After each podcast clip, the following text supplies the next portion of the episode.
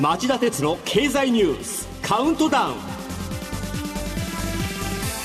皆さんこんにちは。番組アンカー経済ジャーナリストの町田鉄です。こんにちは。番組アシスタントの杉浦舞です。今日も新型コロナ対策をして放送します。財務省の事務方トップ矢野浩二事務次官が月刊誌文藝春秋11月号に寄稿した記事が与党の一部から強い批判を浴びています。寄稿したのは財務次官物申すこのままでは国家財政は破綻するという10ページの記事です。えー、この矢野さんという方ですが菅前総理の官房長官時代から菅さんの腰巾着のようだという人もいたので僕は最初見出しだけ見て積んどく状態にしてたんですけど、えー、ちゃんと読んでみました。で感想を言うと去年の春に支給された1人10万円の定額給付金や消費税の軽減税率に関する考え方など決してうなずけない部分があります。また彼の言う問題を放置すればどうなるのかむしろ最近は放置していいんだっていう学説がブームなのにそこへの反論が全くないなど食い足りない部分もありました。ですが選挙のたびに人気取りのために繰り返されてきた財政のばらまき合戦を批判し昨年度予算の繰り越しが30兆円もある現状を指摘した上で名指しこそしないものの今岸田政権が公約している数十兆円規模の経済対策の必要性に疑問を投げかけた点は国庫の管理を任されている財務官僚として勇気のある発言だし僕がこの番組で提起してきた問題意識と重なる部分が実に多いとも思いました。何より活発な議論をしようっていう点は素晴らしいですよね、えー、まあ、財政健全化についてもっと議論するべきだと私も改めて思いました、はい、このままでは本当にばらまき選挙ですよね、うん、でも、まあ、与党の一部はそう思っていないということですか、まあ、問題はそこなんだと思います。麻生前財務大臣の許可は取っていたというし岸田総理も先週金曜日の夜しっかり読んで考えてみたいと思っていると当たり障りのない答えをしましたが高市早苗政調会長は日曜日のテレビ番組でばらまき合戦と指摘されたことを大変失礼な言い方だ。基礎的な財政収支にこだわって困っている人を助けない。これほど馬鹿げた話はないと怒りをあらわにしました。でも矢野次官が指摘したのは困っていない人への人気取りのためのばらまきの問題なのに高市さんは理解力が乏しくすぐ感情的になることを自ら露呈した。格好です。こういう人が与党の政策の元締めの政調会長で大丈夫なのか、まあ、心配していた通りの人だなと僕はちょっと憂鬱になってしまいました。うんこの後お伝えしますが原油の高騰や物流の停滞を引き金にインフレ懸念が台頭経済を取り巻く環境はコロナ危機からその次の試練へ大きく変わり始めています。矢野さんが指摘した問題の予防の観点からも我々は難しい選択を迫られるでしょう。この時間は今週の段階でこれだけは押さえておきたい10本をカウントダウン方式でお送りします。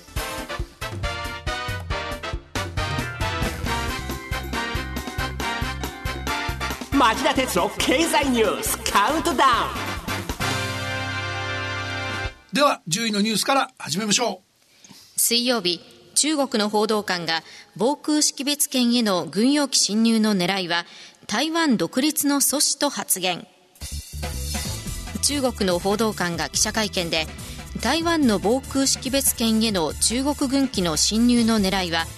独立と外部勢力の干渉を阻止するためだと主張しました。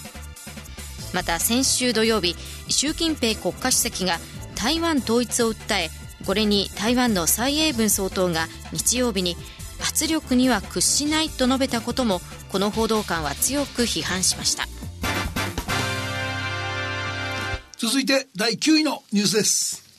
世界銀行時代に中国に便宜を図ったとされる IMF のトップが水曜日の記者会見で続投の意欲を強調。世界銀行の幹部時代に各国の事業環境に関する順位付けで中国を不当に引き上げたと調査報告で指摘されている IMF 国際通貨基金のゲオルギエワ専務理事が記者会見で疑惑には触れずに職務を続けていく意欲を示しました。僕これ大変な問題だと思ってるんです、はい、あのイギリスの経済誌によると IMF の理事会ではゲオルギエワ氏の身体をめぐり大激論があったとされています。二大出資国のアメリカ日本が更迭を求めたのに対しフランスドイツイタリアイギリスがこれを拒否。中国とロシアもヨーロッパ諸国に同調したのだと言います。もともと IMF はヨーロッパ出身者がナンバーワンの専務理事。アメリカ出身者がナンバーツーにつくことが慣例化しており東欧ブルガリア出身のゲオルギエは専務理事を守ろうというインセンティブがヨーロッパ諸国やロシア中国に働き日米の主張が通らなかった模様なんですが、ゲオルギエギエワ氏の行動が世銀 IMF という兄弟国際機関の信用を損ねたのは事実です。再調査の話が出ていますし、伝統的に IMF に批判的なアメリカ議会が資金拠出を人質にとって改めて辞任を迫る可能性なんかもありそう。うブレトンウッズ体制の下で世界経済を安定させるという重要な役割を担ってきた世銀 IMF 体制が発足以来最悪のガバナンス危機に直面しているように映ります。8位のニュースはこれです。物流大手では初めて SBS ホールディングスが中国製の EV トラック電動のトラックを輸入。物流大手の SBS ホールディングスが水曜日中国製の小型 EV トラックを今後5年間に2000台導入すると発表しました。トラックやバスの EV 化に日本のメーカーが出遅れており中国勢に市場を席巻される可能性が強まっています。続いては第7位のニュースです。水曜日の厚労省の専門家会合新型コロナ対策で夜間の人出の増加を懸念。昨日東京都の新型コロナの新規感染者が6日連続で100人以下に抑えられるなど全国的に減少傾向が続いていますが厚生労働省の専門家会合は水曜日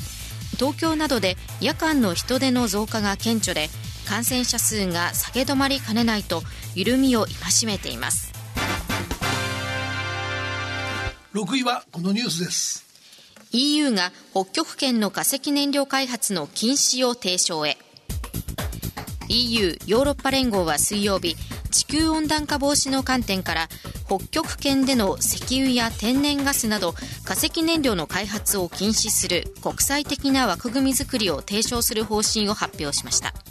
ただレアアースなど戦略的資源の採掘は後押しするとしています。北極圏は技術革新と地球温暖化による氷河の減少が原因でこれまで難しかった開発が可能になってきたニューフロンティアです。天然資源や新航路の開発をめぐってアメリカロシア中国がすでに激しい主導権争いを始めています。日本も早急に北極圏戦略を組み立てる必要がありそうです。続いては第5位のニュースです。水曜日 IEA が2050年の脱炭素実現には2030年に石炭5割石油2割削減が必要と指摘。IEA 国際エネルギー機関は恒例の世界エネルギー見通しを発表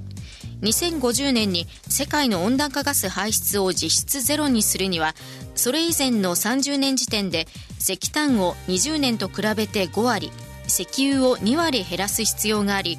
現在の3倍以上にあたる年間およそ450兆円の投資をしなければならないとの見解を示しました。えー、この世界エネルギー見通しは現地時間の今月末からイギリスのグラスゴーで開かれる COP26 第26回国連気候変動枠組み条約締約国会議の議論の叩き台になります。はい中国やロシアに削減の前倒しや途上国に協力を迫る材料になる見通しです。4位のニュースはこれです。アメリカが水曜から2日間、ロシアと中国を除く32の国と地域が参加するサイバー攻撃対策会議を開催。アメリカ主催で日本、ヨーロッパ連合など32の国と地域が参加するオンライン会議が開かれ、システムを乗っ取って身代金を要求するランサムウェア対策が話し合われました。ハッカーとの関係が疑われるロシアと中国がこの会議から事実上締め出されたのも特色です。ええー、リアルの世界の安全保障と並んでサイバー空間や宇宙空間の安全保障の確保が各国の重要課題になっておりロシア中国に対する包囲網づくりをアメリカが模索していることが浮き彫りになったと言えそうです。町田鉄の経済ニュースカウントダウンさてここでランキングに入れられなかったけれども非常に重要なニュースを見出しだけ、えー、紹介しておきましょう。杉浦さんお願いします。月曜日アメリカでメルク社が開発中のコロナ飲み薬の緊急使用許可を申請。火曜日 G20 がオンライン首脳会議でアフガンへの人道支援などで合意。火曜日生物の多様性保護の国連会議で議長国中国の習近平主席が260億円の拠出を表明木曜日、台湾の TSMC がソニーやデンソーと組んで初めて日本に工場を建設する計画を発表。総額1兆円規模の投資の半分の5000億円程度を日本政府が支援する方向か。えー、以上、番外のニュースでした。はいこの中で触れた TSMC への政府支援は経済安全保障の観点から半導体のサプライチェーンを構築するため外国企業を誘致するというものなんでしょうが、費用対効果をかなりきちっと明確にしないとこれこそ究極のばらまきだっていう批判もありえますよね、個別企業支援としては異例の5000億円ですから今後議論を呼ぶ可能性がありそうです。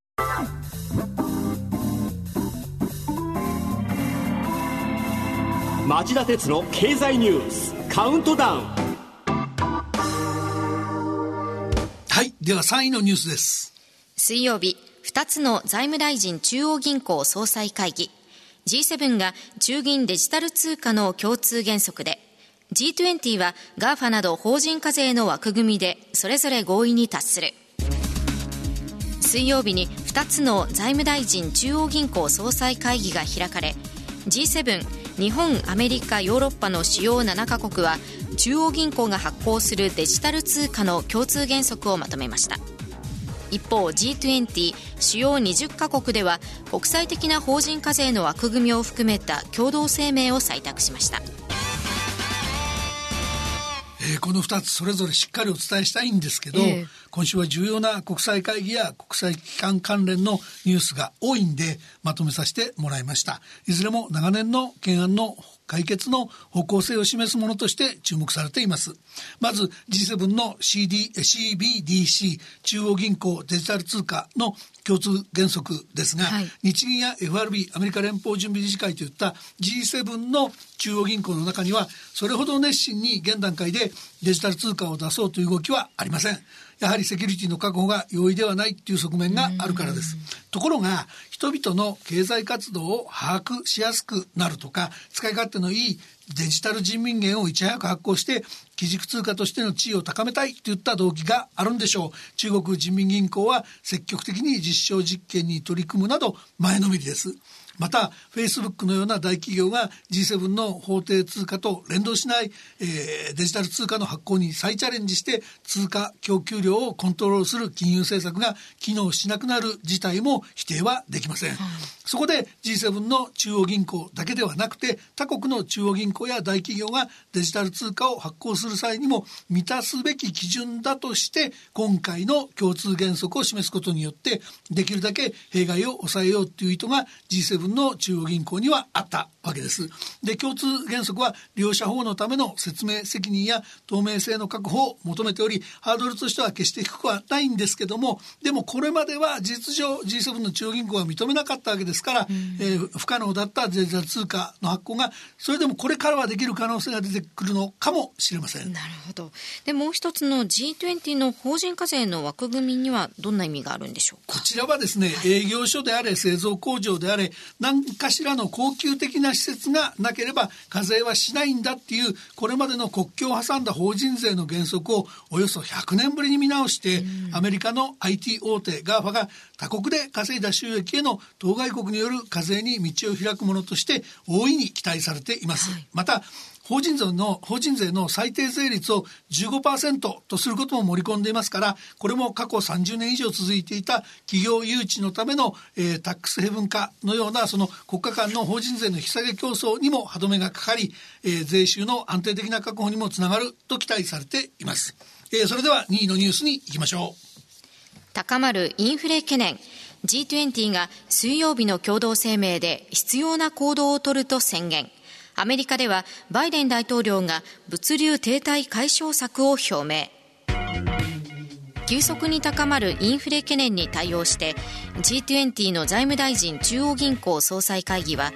各国の中央銀行が機動的にインフレ圧力を察知して必要な行動を取るとする共同声明をまとめました。一方アメリカのバイデン大統領はインフレの原因の一つになっている物流の停滞を解消するためロサンゼルス港の24時間稼働策などを公表しました。インフレ懸念の台頭。これリスナーの皆さんも身近に感じてるんじゃないでしょうか、今月1日から食品や日用品が随分値上がりしましたしガソリンも値上がりしています、はい、でこれ日本だけの動きじゃなくてですねアメリカの9月の消費者物価指数は去年の同じ月に比べて5.4%上昇したし中国の9月の卸売価指数は同じく10.7%の上昇と比較可能な1996年10月以降で最大の伸びを記録しています、はい、インフレ圧力の高まりは世界的な動動きなんです。このインフレを退治するにはコロナ危機を経済危機にしないために取られてきた金融緩和をやめて利上げなどの引き締めに転じる必要があります。そうなれば冒頭で紹介した矢野論文じゃないんですが巨額の財政赤字を抱えて大量に国債を発行している日本は今までとは比べ物にならない利払い負担を抱えることになります。増税の足音が近づいてくることにもなりかねないんです。そういった意味でもばらまきには限界があるということを視野に入れて次のニュースを聞いてみてください。さていよいよ今週第1位のニュースです。昨日岸田総理が衆議院を解散。岸田総理は昨日衆議院を解散しました。衆議院選挙は19日に公示31日投開票となります。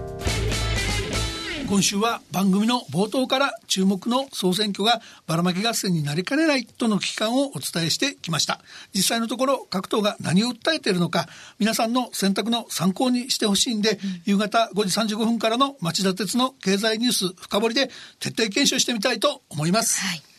以上今週の経済ニュース10本をカウントダウンでお伝えしました。この後5時35分からの町田鉄の経済ニュース深掘りは先ほどもお話ししましたがタイトルは「点検総選挙与野党公約のばらまき度合いは?」と題してお送りしたいと思います。それでは5時35分に再びお耳にかかりましょう。さようなら。